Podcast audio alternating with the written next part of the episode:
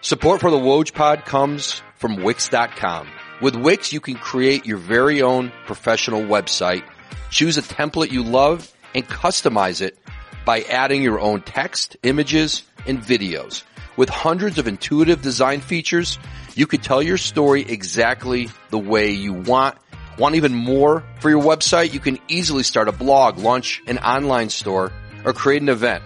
Share everything in a click on social media and drive even more traffic to your site with SEO tools to get found on Google. Wix has all the tools you need to create the exact website you want. You can even create a beautiful website while listening to this very podcast. Over 140 million people choose Wix to create their website, so create yours today. Get started now by going to Wix.com. That's W-I-X dot com slash Woj, W-O-J, to get 10% off. Welcome into another edition of the Woj Pod here in Chicago at the NBA's Draft Combine with Gersson Rosas, the new president of basketball operations with the Minnesota Timberwolves. Stay with us. Welcome into Gersson Rosas, the new president of basketball operations with the Minnesota Timberwolves here in Chicago at the end of the NBA's Draft Combine week. Gersson, how are you? I'm doing good. We're in a kind of hotel downtown that team presidents get to stay in. It's similar to your early days at Westbury Christian when you would travel with the team, the presidential suite at the Peninsula. This is you've been used to this for a very long time, right? Um, I think my old uh, roommate, assistant coach Reed Sutton, who's at Furman coaching the women's basketball team, would enjoy that comment because he used to complain about my uh, my snoring when we had to room up on the road. So we've come a long way. Gersson, to start in a new job, new franchise, come after 17 plus years in Houston with the Rockets. When you come to the combine, you know, it's a convention of the league. Everybody's here to see the players, but there's a lot of business getting done. You get trade talks are starting or picking up from maybe trade deadline or even last year with teams. When you get with other team executives, with the agents, what's the message about, hey, Wolves are doing business how now? So for me, it's incredibly advantageous to be here uh, and to have had at least you know a couple of weeks before we got here to assess where we were at, where we're at in Minnesota, and to understand what are our strengths, what are our challenges. But this platform gives me the opportunity to really share our vision, uh, and it's a it's a mandate from Glenn and, and Becky Taylor in terms of what they want from this organization. And uh, they want a world class organization. What we want to present to all our league partners is an organization that's modern, that's player centric, that's family oriented, but that wants to build a championship. And we need to build a sustainable model that's going to take time. Uh, but we don't just want to win. We don't just want to be in the playoffs here and there. We want to build something over time that's never been done in Minnesota. And the opportunity to message that here in Chicago with uh, with other teams is important. You know, at this point in time where I'm at, and I'm continuing to assess the roster, uh, we've got a great foundation piece in Carl Anthony Towns, and my job is really to do everything possible from every perspective to maximize not only his talent but his career on the court and off the court. So there's a messaging to the league of you know, we want to be aggressive in the marketplace and that's easy to say. That's hard to do because execution is difficult in this league, but we want to explore, explore all avenues. You know, we're, we're coming on to the draft. So our ability to make the best pick possible at 11 is critical. Um, looking options to move up in the draft. If we feel like there's good value on the board and we can move back, those are things we'll explore as well. We have a second round pick. Uh, and then I think overall the strategy is to question the norm, what's been done, how it's been done here in Minnesota uh, in the past, and look for trade partners where we can do win-win deals that'll allow us to build our roster to what our vision is. Gersson, when you use the term modern, when you talk about a modern franchise, what does that mean now? What does that mean to you? So we're in a very exciting age, whether it's the world, whether it's sports, whether it's technology, whether it's data. Um, we're getting it at, at, at record levels and there's record change, record evolution. And to be able to personalize that from a basketball model is very important. And it's not one formula. It's not a plan that's set in stone. It's just the common approach of how do we be best in every area of an organization? And that can be player wellness. That can be, uh, player development. Uh, it could be how our strategy of how we play the game, our strategy of how we build our roster, um, our strategy to how we're committed to our uh, market and our community. So for us, um, it's hiring the best people, getting the best minds, getting the best team together, and really executing a championship vision in our market in the most advantageous, strategic, and efficient manner. You know, we're not the biggest market, but we're a very strong market in, in Minnesota. We've got great ownership who wants to build and do things the right way. And because of that, it's my responsibility to make sure that uh, it's not about being new or just cutting edge. It's about doing the right things for the right reasons. Gersson, you've interviewed for several jobs through the years, whether it was GM, president job, whatever the title, but top basketball executive what do you learn about going in and selling not just yourself but a vision? How much better at it do you get? You think of maybe the first interviews you had to going in and getting an offer on Minnesota. Is it exhausting? Is it tiring? You get on a plane, you go, you know, there's maybe three or four other candidates. In a lot of cases, it's the same candidates and you're competing against the same pool of guys for different jobs. What's that been like the last couple years? it's so interesting because from a public perspective, people don't have all the details. They don't have all the understanding of how those conversations go or how it's executed. A lot of times people ask me like, why are you talking to all these teams? You know, why are you going through all these processes? But to me, it's been such a fulfilling part of my development. Uh, because number one, um, and I, and I look at it as a professional development exercise. You have to continue to grow develop and stretch yourself through every process because you have to communicate who you are, what your vision is, uh, what your experience is, and how you're going to approach uh, each organization, which has a whole set of different values, different perspectives, and different objectives. So for me, it's been such a such a process of learning, growing, and challenging. Um, every ownership group is different. Uh, you're basically looking for the right marriage, the right partnership, somebody that you hold equal values in terms of not only how you see the game, but how you see life and how you can execute that vision in that market. So for me, it's stretched me. I've learned something from every process. I've, I've, I've grown uh, my relationships by all the people that I've met and that's challenged me to be better. Um, I always said as I went through this process, um, you have to keep in mind that you're going to be at the right place at the right time. And now looking back, I look at some of those experiences and I did fall short for certain reasons. I wasn't the right fit for certain ownership groups, but it was all with the purpose to get me where I'm at today. I've always thought that you get better at interviewing for jobs. I've always felt like when you were more authoritative and more confident about what you were doing, the better you got at it, you kind of went in with, in your mind, more authority about what you were talking about, how proficient you felt you were at it. But I also think it sort of, it forces you to sort of crystallize what exactly it is you believe in and not just what you do, but why you do it. And I think it, I don't know, even when I was younger and you'd interview for a job, you, you always felt like the better command you had at what you were doing, it probably showed through when you sat with them. Is that, did you feel that along the way? Absolutely. I think it's such an evolution of uh, who you are, not only as a person, but as a professional.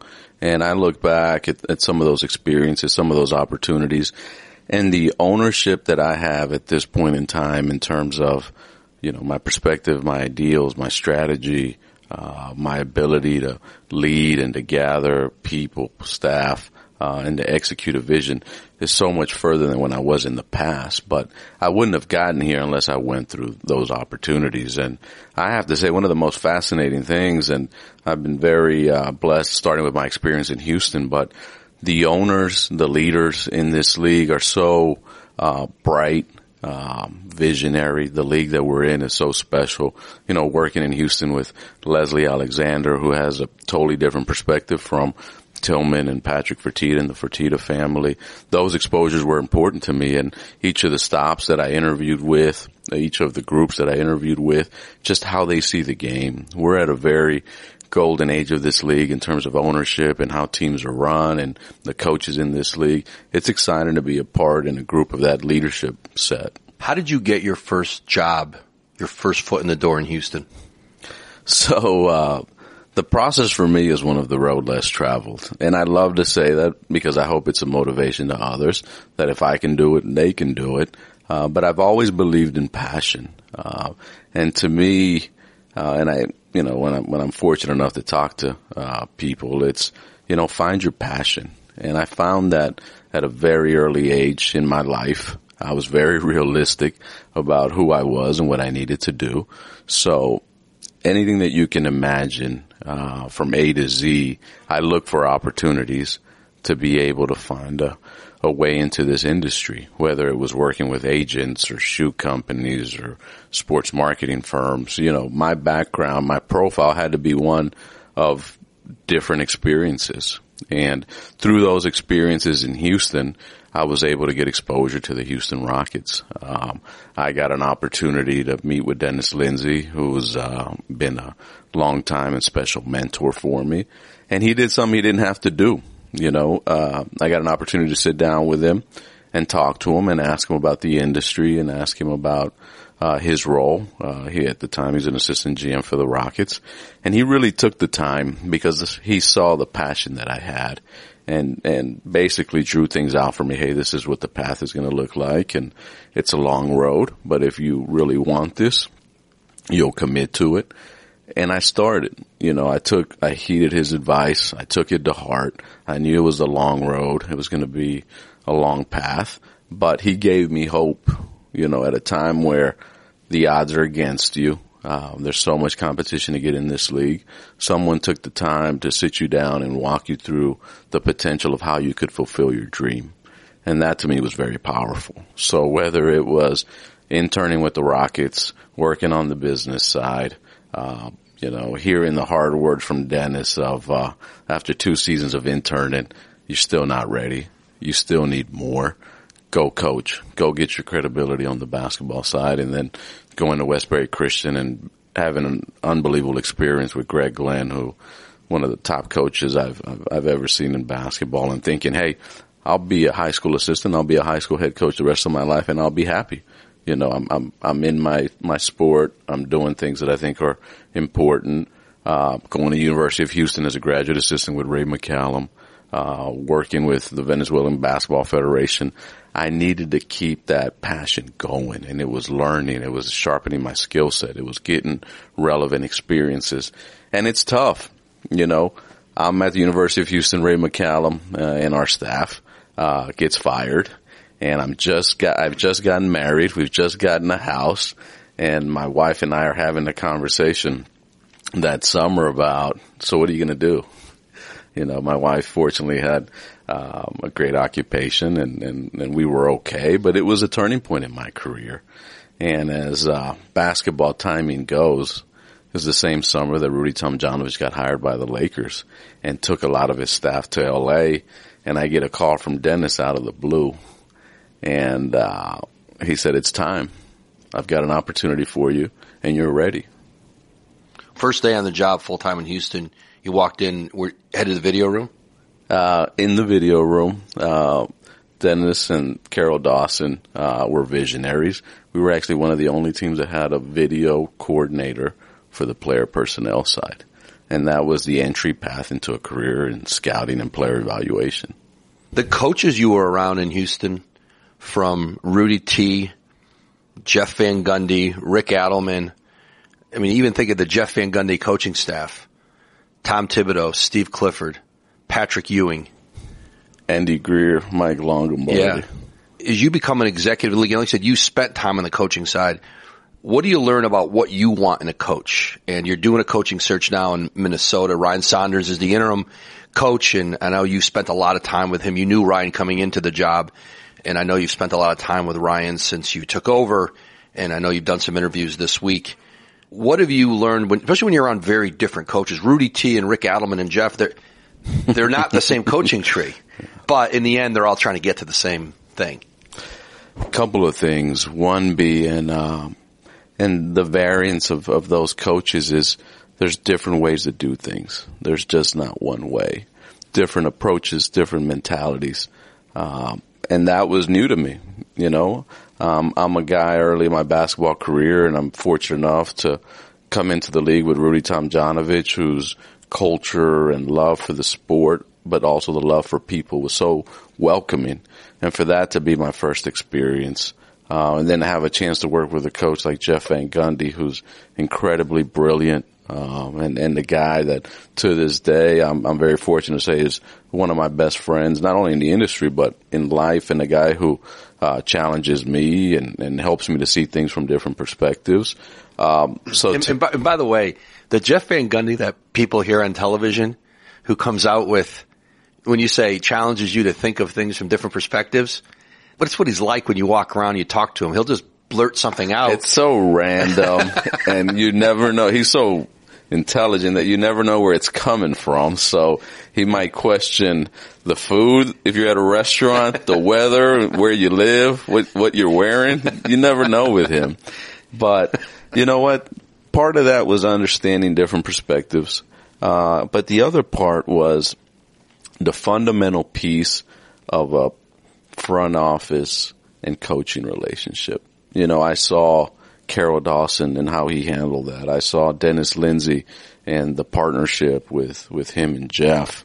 Um, you know, I was fortunate to see Daryl and his different relationship with different coaches. But to me, it's such a fundamental piece to success. You know, I talk about it all the time. Um, we are going through a coaching search and there's so many levels of it's not just, hey, find the best coach, get the most experience. It's all about fit.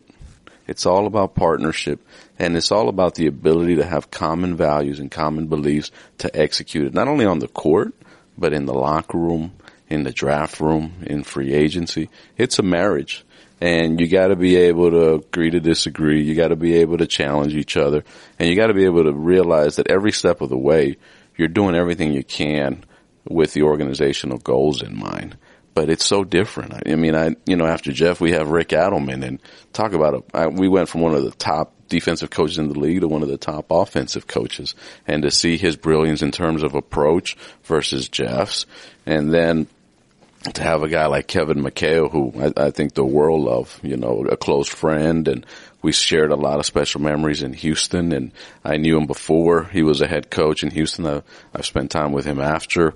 Um, and even now to Mike D'Antoni, who's, you know, the father of the modern NBA offense. Uh, and to, it's not only the basketball. It's not only how are we putting this roster together, how we're playing, or why did we win, or why did we lose. Is the personal relationship of understanding and valuing each other and being able to play on our own team. This is our version of basketball. It's a strategic game of execution and you want to do it with really bright people that make your job a lot easier.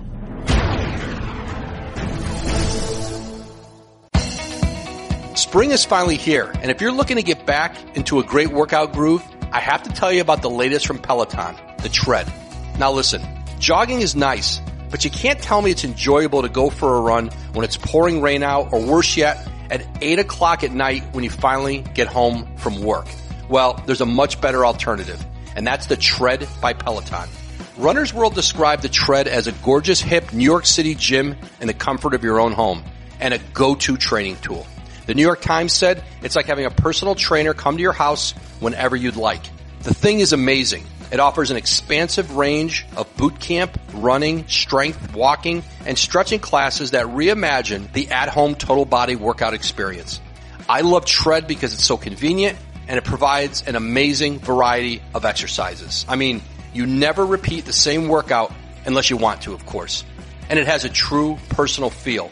Work up a sweat with world-class instructors who are running, walking, stretching, and training by your side. The motivation is real time and crazy effective. So if you want an incredible workout experience, Discover the immersive and challenging total body training you can get from Peloton Tread. And best of all, Peloton is offering my listeners a limited time offer. Go to onepeloton.com, use the code WOJ, and get started. You may not be sitting here, Gersson, if not for the James Harden trade in Houston, the level of success it's brought you here the last several years. I remember where I was when I got word of the trade. It was a Saturday night. I was watching the Oklahoma Notre Dame football game. it was about 1020, 1025 p.m. I'm funny how details I remember. I had been on my phone, but it's late on a Saturday night. I knew that the James negotiations in Oklahoma City were coming down to the wire. I remember I had spoken with, well, his agent was Rob Pelinka. Sam Presti was the GM and they were trying to negotiate that an extension prior to the deadline, but it was still a few, the deadline was still a few days away. I remember it wasn't the night of the deadline. And, and I thought it was possible they could trade him if they didn't come to an agreement. I didn't think it was going to be that Saturday night. And I remember I was taking some grief. We were trying to, we were watching the game, we were talking. I remember my wife saying to me, could you put the phone down? Can you just put it down for a minute? I'm trying to, I'm talking to you. So I remember I turned it upside down so I wouldn't be distracted by it. And I picked it up and looked. I don't know. Maybe I heard the buzz, but a text message came and it probably was sitting there for three or four minutes, which in the news game is like an eternity. Ten people could have it by then. And I pick it up and I see a text that you need to check. This thing's happened and, and luckily that was just me on the tail end of it but it's really changed the NBA. You think of trades in the last decade. The James Harden trade with the Rockets changed the balance of power in the league. It changed the trajectory of that Oklahoma City team. It changed your franchise in Houston. Walk me through that deal, which was, I think, a complicated one on a lot of levels because of the timing and whether Oklahoma City was really going to go through with it. You and Daryl Morey and your group sort of getting to the finish line on that one. It was a very interesting time in Houston. Uh, you know, the background is Leslie Alexander's our owner and, and he's given us a mandate. You know, we have to compete. We're coming off Tracy and Yao, um, and, the eventual end of their careers. Um, there's no opportunity to reset. You know, in, in, our market and Leslie's vision was find a way to compete. You know, we, we weren't going to be in the position to get a, fi- a top five pick. Um, we needed to find fundamental pieces. We were looking at different opportunities to reset our roster, to reset our core, to find the best player. And it was um, an incredibly frustrating and challenging process. You know, you're talking about three or four years of trying to find your way.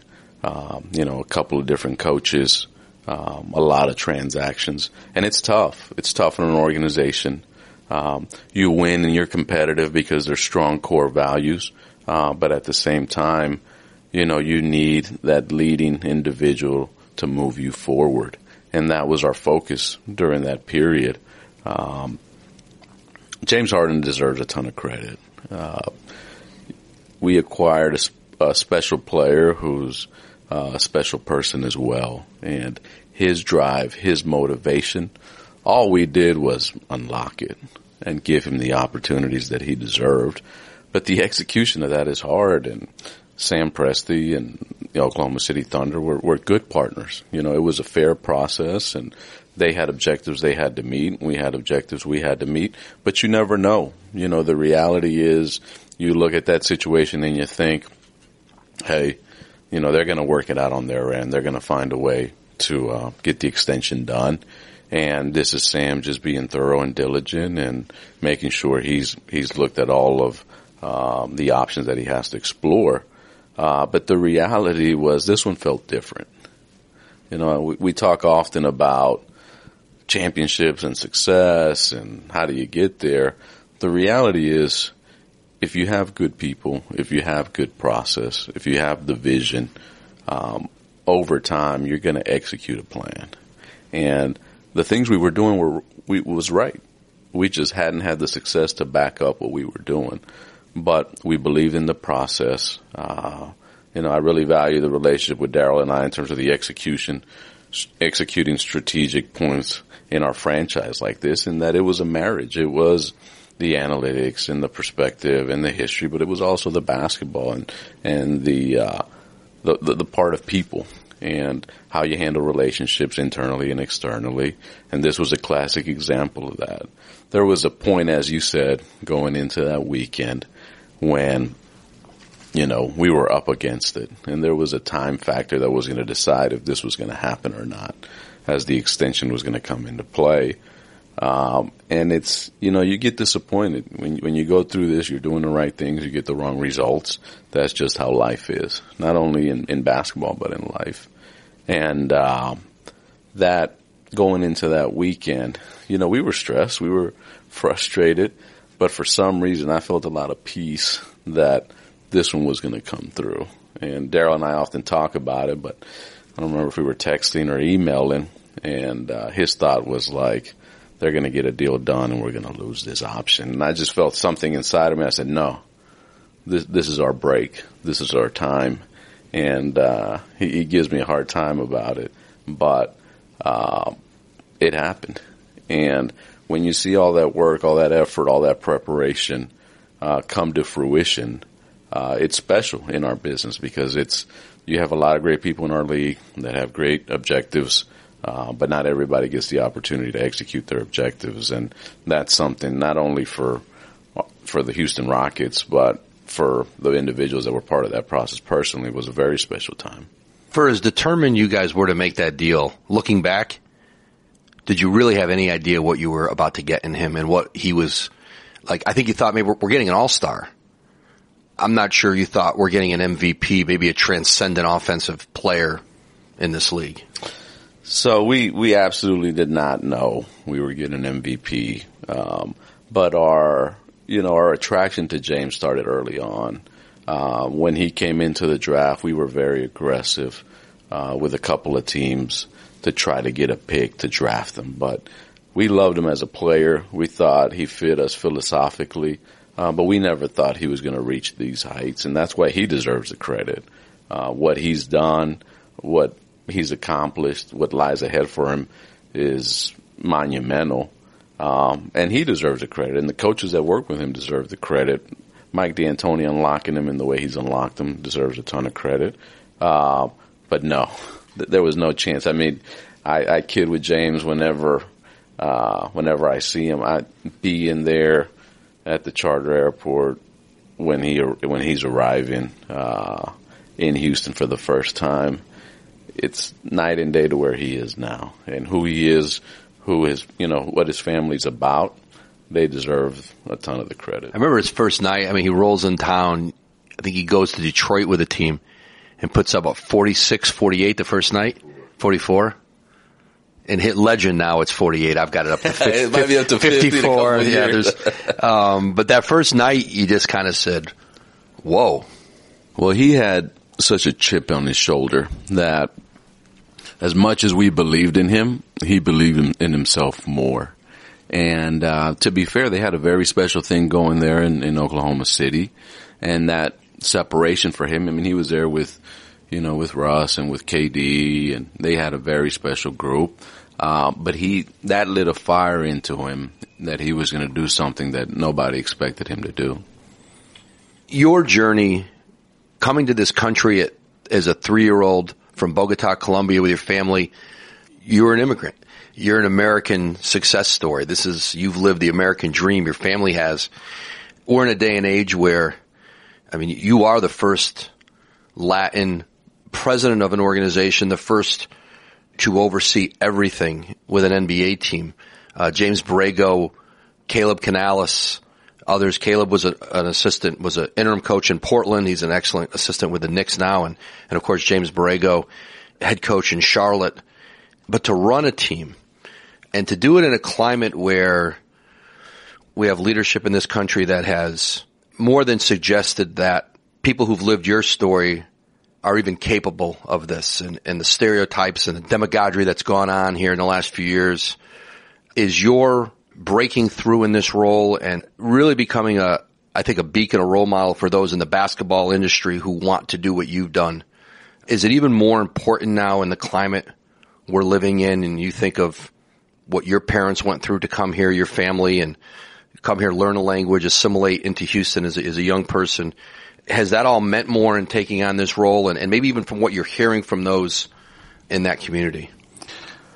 I mean, first off, I'm I'm just so incredibly humbled. Uh, just as you look at the landscape and getting the opportunity to be the the leader of a basketball operations, that in itself is is so special. Um, but I really do believe everything happens for a reason, and the timing couldn't be better. And for me, what this means and the opportunity for me to impact not only basketball, not only Minnesota, uh, but my world, where I come from. Uh, you know, the people that I represent, individuals, not only to, to give them a motivation and a hope that if I can do it, they can do it. Um, you know, and every young boy and young girl out there that, that's searching for their passion, but also for, uh, Latinos everywhere. Um, in this day and age, what they're going through, the images that are displayed, uh, how they're being talked about. Um, you know, I my parents made um, an incredible sacrifice. You know, they were professionals in Colombia uh, to come to the U.S. to give us a better life and better opportunity. That's what the American dream is all about. And uh, we left a beautiful country in Colombia with beautiful people and uh, things that are very important in terms of who I am and what I'm about. And I know there's people all over not only this country but this world that are being impacted at such a negative level for situations they can't control. Colombia at that time and place, it was a tough place. It was a rough time. It, it was going through a lot.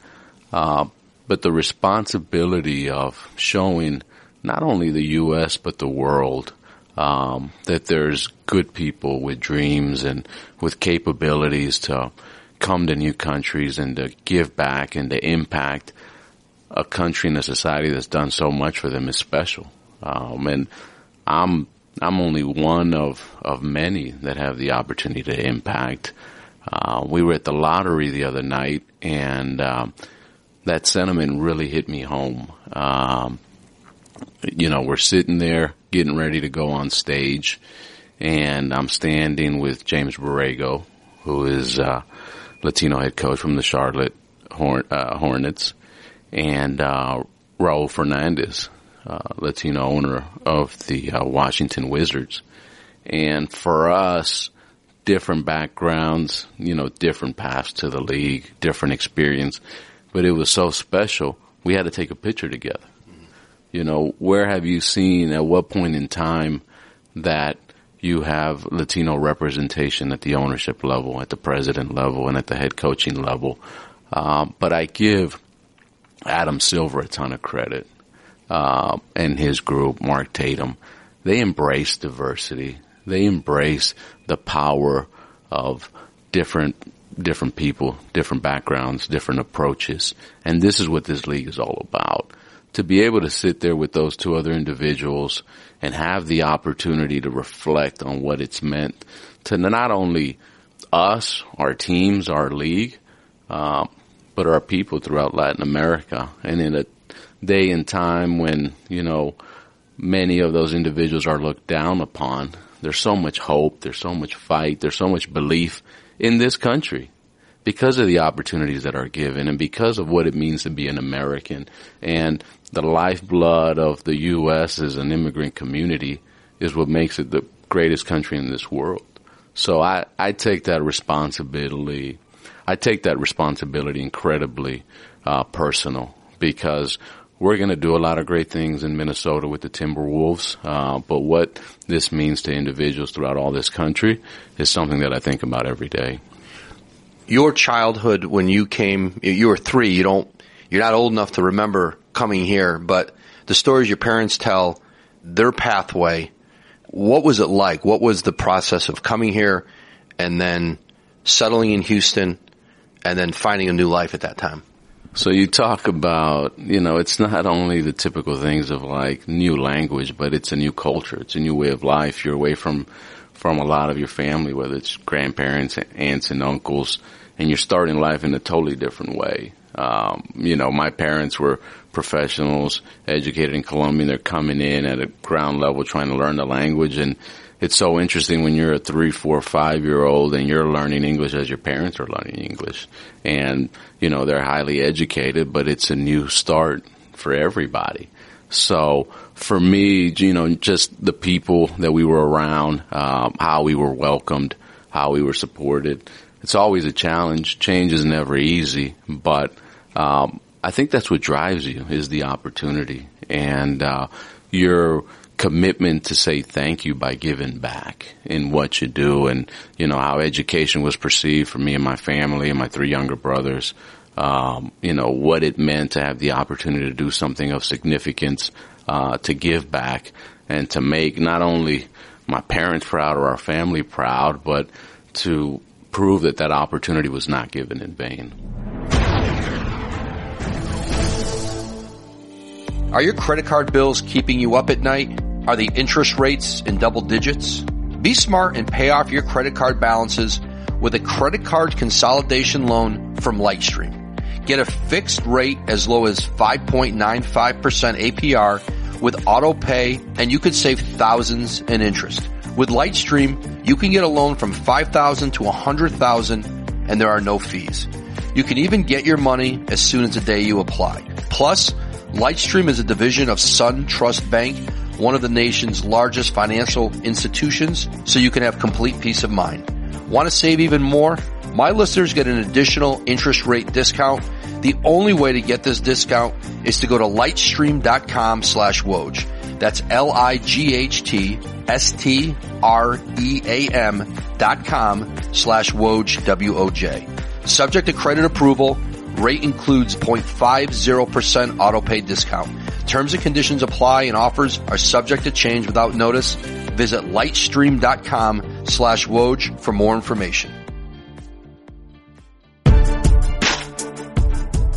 you've spent, I mean, I don't know that there's many people in the league who have more uh, check marks, stamps, I should say, right, in their passport. Not just the scouting you do, you would do with the Rockets, that you'll do with the Wolves, to go scout players, but also go the NBA's Basketball Without Borders, which is extended in Latin America and Europe and Asia, Africa.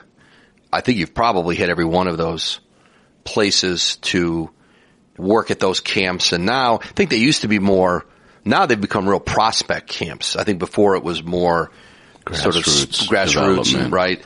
What do you see when you go and literally how global the game is and the talent, but I think it's not just, yeah, guys want to get here as players, but whether it's young coaches or people who now start to understand maybe I can work as a scout. I'm not good enough to be a player or I'm finished as a player, but I think front offices, coaching staffs are going to start looking more like the world and the world game and looking more like what we see on the court with players from, I think the staffs are going to reflect that, right? That's what's next. So two individuals have strongly impacted me, uh, in this area. One is, uh, Dennis Lindsey, who just drilled it, uh, early in my career. Like, what can you do to grow, to develop a game that's going to give you so much and bless you so much. Uh, and then Kim Bohuny, uh, the mother of the NBA international players, um, the passion for the sport. Uh, but it's it's such a special initiative. I've, I've been fortunate to be the director of NBA Basketball Without Borders Americas, and um, it's a process that's it's fulfilling because it's grassroots, it's evaluating, it's developing talent on the court, off the court, but it's it's a process that gives back. I mean, we're identifying players, visiting markets all over the world, and yet as we grow the game, the game comes back and benefits all of us. Um, the game is an international game, which makes basketball such a beautiful game. But as we develop players, as we develop coaches, all these guys might not be NBA players, but what it does is it raises the development of the game. And over time, we're going to get the benefit of NBA players here in, in the U.S. coming from that program, coaches, front office executives, players that maybe are good enough to come to the U.S. and go to college and have that passion and that desire to impact at the NBA level the same way that I was able to. So for me, it's such a special project. Um, the league, uh, and Kim Bohuny deserves so much credit. Uh, but it's it's incredible where the game can take you uh, all over this world. Incredible relationships, incredible experience. Some of my all-time favorite dinners and meals and community events have taken place as a result of basketball without borders and have led to more opportunities. Um, you know, I think USA basketball and my opportunity to be part of a gold medal winning team with Coach Krzyzewski in Brazil was a direct result of not only my passion for this area, but the experience to say, um, you know, I know the global basketball community well. Having been in Houston with Yao Ming, and I'm not sure there's been a player who's had the impact globally that he's had since he came into the league. And the league still benefits from the doors he opened in China and every player who's got a shoe deal and goes on tour there for two weeks in August owes him probably a percentage of that deal. And I always remember feeling that in, in Beijing in the Olympics. To me, one of the great things I've ever seen in sports was that USA China game to open the Olympics and Yao probably should not have been playing, you know, it's funny. I did a podcast with him in Toronto at the All-Star game a couple years later, a few, several years later, and he talked about the responsibilities that he felt to the national team. I think he literally apologized to Rockets fans on the podcast saying that I cost my, the Rockets paid a price for my devotion to play for China, the responsibility he felt. But he had had a serious leg injury months earlier. Probably should not have been playing, but he was not going to miss the Olympics in Beijing. And I remember the first two trips on the court, he makes a couple long jumpers and he wasn't moving that great up and down. And I don't know that I've ever heard a sound like that. And I, you, you could feel the American players, Chris Paul and Kobe Bryant, LeBron James, like they felt it too. They knew what it meant. And, you know, he marched in the stadium, them. He obviously led their delegation.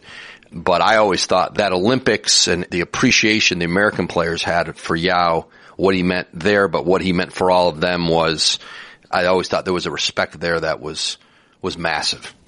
You talk about such a special individual and maybe the most humble superstar of our era, um, but an individual who cared so much about doing the right things every step of the way. And I, I know my career has benefited greatly from not only having him on our team, but as a friend. And to this day, a guy who you pick up the phone and you got to make sure the time is right because you're calling Shanghai but will pick up and will be so personable about how he can help you and how you know uh, things are here and how the organization is in Houston. And you know he reached out to me about this new opportunity. And um, here's you know the head of China basketball calling me to uh, congratulate me and, and wish wish me his best in Minnesota with the Timberwolves.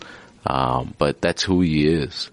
And he brought a genuineness, a special commitment to our game that you're right. I mean, the humility and the professionalism uh, from a figure that impactful in our game, uh, who ushered in what the NBA is in China right now, was such a special experience for me.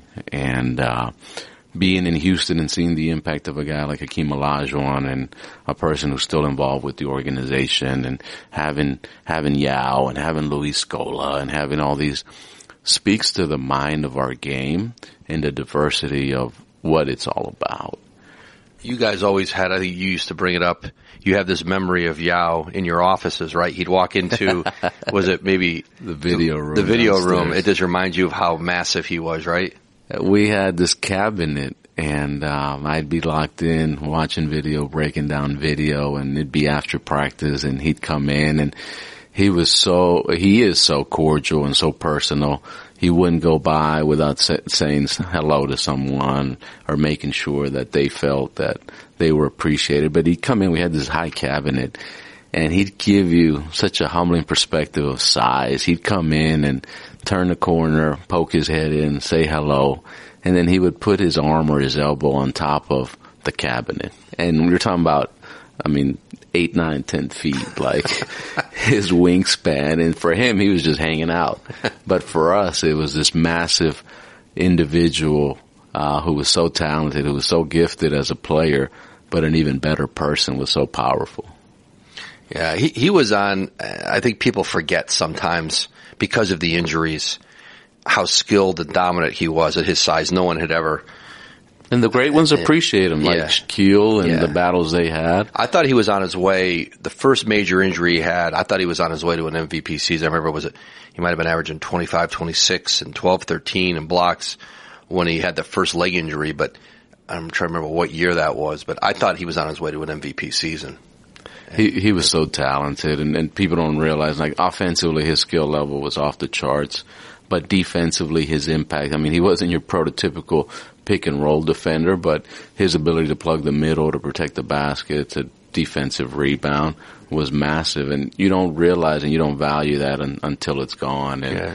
we spent a lot of time, you know, trying to respond to his to his exit, and it was hard. I think Jeff Van Gundy always said his biggest language barriers often came when Jeff was talking about pick and roll defense coverages that Yao didn't, he, he seemed to understand, he, he had Well- less of an understanding, less of a command to of the be fair to Jeff, and on those rosters, not only did we have Yao, but we had Dikembe, and uh, uh, you know, so you're talking about multiple languages at all times, and we're not even discussing pick and roll coverage yet. Gersson, with Minnesota, you come in and coaching search, you know, figuring out, you look at the roster and you figure out how do we go forward. There's not always things to do right away. There's not always, you know, people always want big deals, dramatic change. It doesn't. Opportunity might present itself, but you may be working to set yourself up for something six months from now, 12 months, 18 months. It's when the opportunity comes and you're in position. But Karl-Anthony Towns, sitting down with him, I know you've, you've had a chance to visit with him you know, this is a player who your organization is built around. What was the sense you got from him about where he is, what he wants, and then what you need out of him? You know, I said this earlier, but this opportunity and this role, uh, just everything seemed right. And I, I didn't know Karl-Anthony before coming to the Timberwolves, but you know, being of Latino descent, we have a good perspective. Uh, you know, I remember um, him playing with the Dominic national team and uh, his perspective, his passion for that. So we have a natural crossing path. Um, and as I visit with him, it's been such a special experience to see this unbelievably talented young man who's got a passion and a drive to be great, not only for himself, but for the Minnesota Timberwolves and a player who's doing uh, things in this game very early in his career um, that give signs to something very special and very rare into the future. So I see a great partner in Karl. I see a guy who's very committed to the success of this organization. Um, and it excites me because this is about the players. And when you step into an organization where you have a foundation piece like Karl, uh, and to hear his drive, to hear his passion, um, to hear how excited he is about our vision and what we're going to do and how we're going to do it, it drives me because my responsibility is not only to Glen and, and Becky Taylor, but it's to Karl. We have to maximize who he is on the court, off the court, his career. And that means everything. That means the staff we hire, the coaches we hire, the players that are on the roster. How can we connect at the highest level with him and both challenge him and support him to be the best player he can be? So to me, that, that was one of the primary reasons of why I sit here today because I see uh, a great partner in Karl as we work through this together. Um, and I'm excited about fulfilling his dreams of, you know, maximizing him as a player, but having success at the highest level in Minnesota. Hey, Gersson, when you take over an organization that has gone through, you know, as basketball goes, I hate to use this word, it's not real world traumatic, but in basketball terms, goes through, you know, the firing of their president and coach Tom Thibodeau, all the turmoil that came with the Jimmy Butler trade demand and then the trade and then the fallout from it. And then the uncertainty of, you know, everybody who's in the organization wonders, okay, well, who are they bringing in? Who are they hiring? What does that mean for me? Do you have to sort of be cognizant of all that when you come in to try to stabilize things? You know, you're not coming in here and cleaning house. You, I saw all the Timberwolves officials at the combine, they're working. Like your group has gone to work. I know they're working back in Minnesota. What do you think your responsibility is when you take over to to try to calm some of that and, and get the thing moving? Well, first off, uh, I lived it. You know, Daryl Morey comes into Houston and um, is in a succession plan to take over for Carroll Dawson and uh, to live through that process. And I, I understand what they're going through the anxiety, the unknown. You know, you're you're not dealing with just individuals; you're dealing with families, and it's coming at a very critical time. Minnesota's had a hard 12 months. Um, you know, and a lot of change changes taking place in a short period of time. So the impact on that of people and staff and even the market and the fan base is, is rough. But you look back and I think Tom and, and the leadership group there deserve credit in that a year ago they're, you know, they're in the playoffs. Uh, maybe a couple games here and there from being top four in the West. Uh, but in this day and age of the league, that's where we're at. It change, it can change at any moment. Uh, the impact of roster decisions, the impact of leadership decisions in an organization, um, means there's going to be change. So, um, where we're at as an organization is, you know, and I've said this before, but I work inside out. I want to give every of those individuals an opportunity, and I want to find the best partners. Uh, there's value in that organization. And as a leader, it's my responsibility to evaluate what's there and the individuals that can help, put them in a position to help us. So I want to be thorough. Um, I want to be fully evaluate all the situations, but I want to be sensitive to it because I've lived it and I benefited greatly from it. Those changes for me, the opportunities Daryl gave me, um, the ability to be a partner to him, and to do things that we hadn't done in Houston was very special. So uh, we do this as a group. This is not a one man job, and and my responsibility uh, to ownership is to put the best group together that I can. Your wardrobe going to have to change dramatically. Gersson, winter coats, a lot of tunnels in Minneapolis, right? You'll you'll before you toughen up. I imagine you'll be walking through the tunnels before you'll walk out into the cold. Is that how you imagine your adjustment up there? There's definitely a transition, uh, but as uh, our our CEO and, and, president Ethan sold me on it. Um, you know, we're ahead of the game. You know, you talk about global warming and Minnesota is going to be an unbelievable place to be. So I'll be here. You may own beachfront property in Minnesota before this uh, century is over. Absolutely. no, but it's, you know, and, and to me it's important because wherever you go, you, you've got climate challenges. That's just part of life. But one thing is, you know, we want to be the warmth of Minnesota, uh, as it means that an organization, a team, players. We're excited and the energy that we have to do something special, something that hasn't been done, uh, really, really, uh, invigorates me. Um, you know, we're, we're going to come together as an organization. We're going to work together at all levels and we want to be a part of a special time of this league and this game that's going to help us to set apart from other teams and other organizations. Gersson, you've got a plane to catch. I've got a drive to make this afternoon. Good catching up. I know, uh, I'll probably see at some of the agent workouts out in California in the next it, couple of weeks. It's that time of the year. It's that time of the year where, uh, you know, everything runs concurrently. Uh, we've got a lot of work to do. Uh, it's pivotal times for the organization. Uh, but again, this is this is a dream. It's a passion, and to be able to do it uh, with this organization and and this ownership group is very special. I, I do want to say one thing, Woj, and uh, we lost uh, a, a, great basketball man this past week, and uh, very very humbling to me. You know, it, it's funny how life plays out, especially professionally. But I was a young assistant coach at Westbury Christian, coaching a player named Indy Ebi uh, I'm at a draft workout for Indy, and I see Kevin McHale and uh, Rob Babcock working him out. And those guys were very, very nice to me, said hello to me.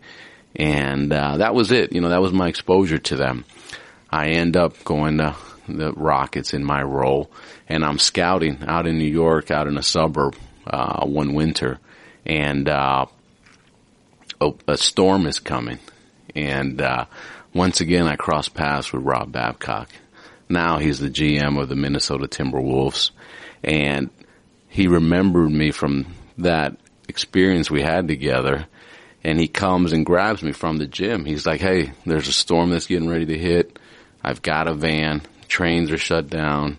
There's no transportation out of this gym. Come on and jump in the car with us. We're going back to the city.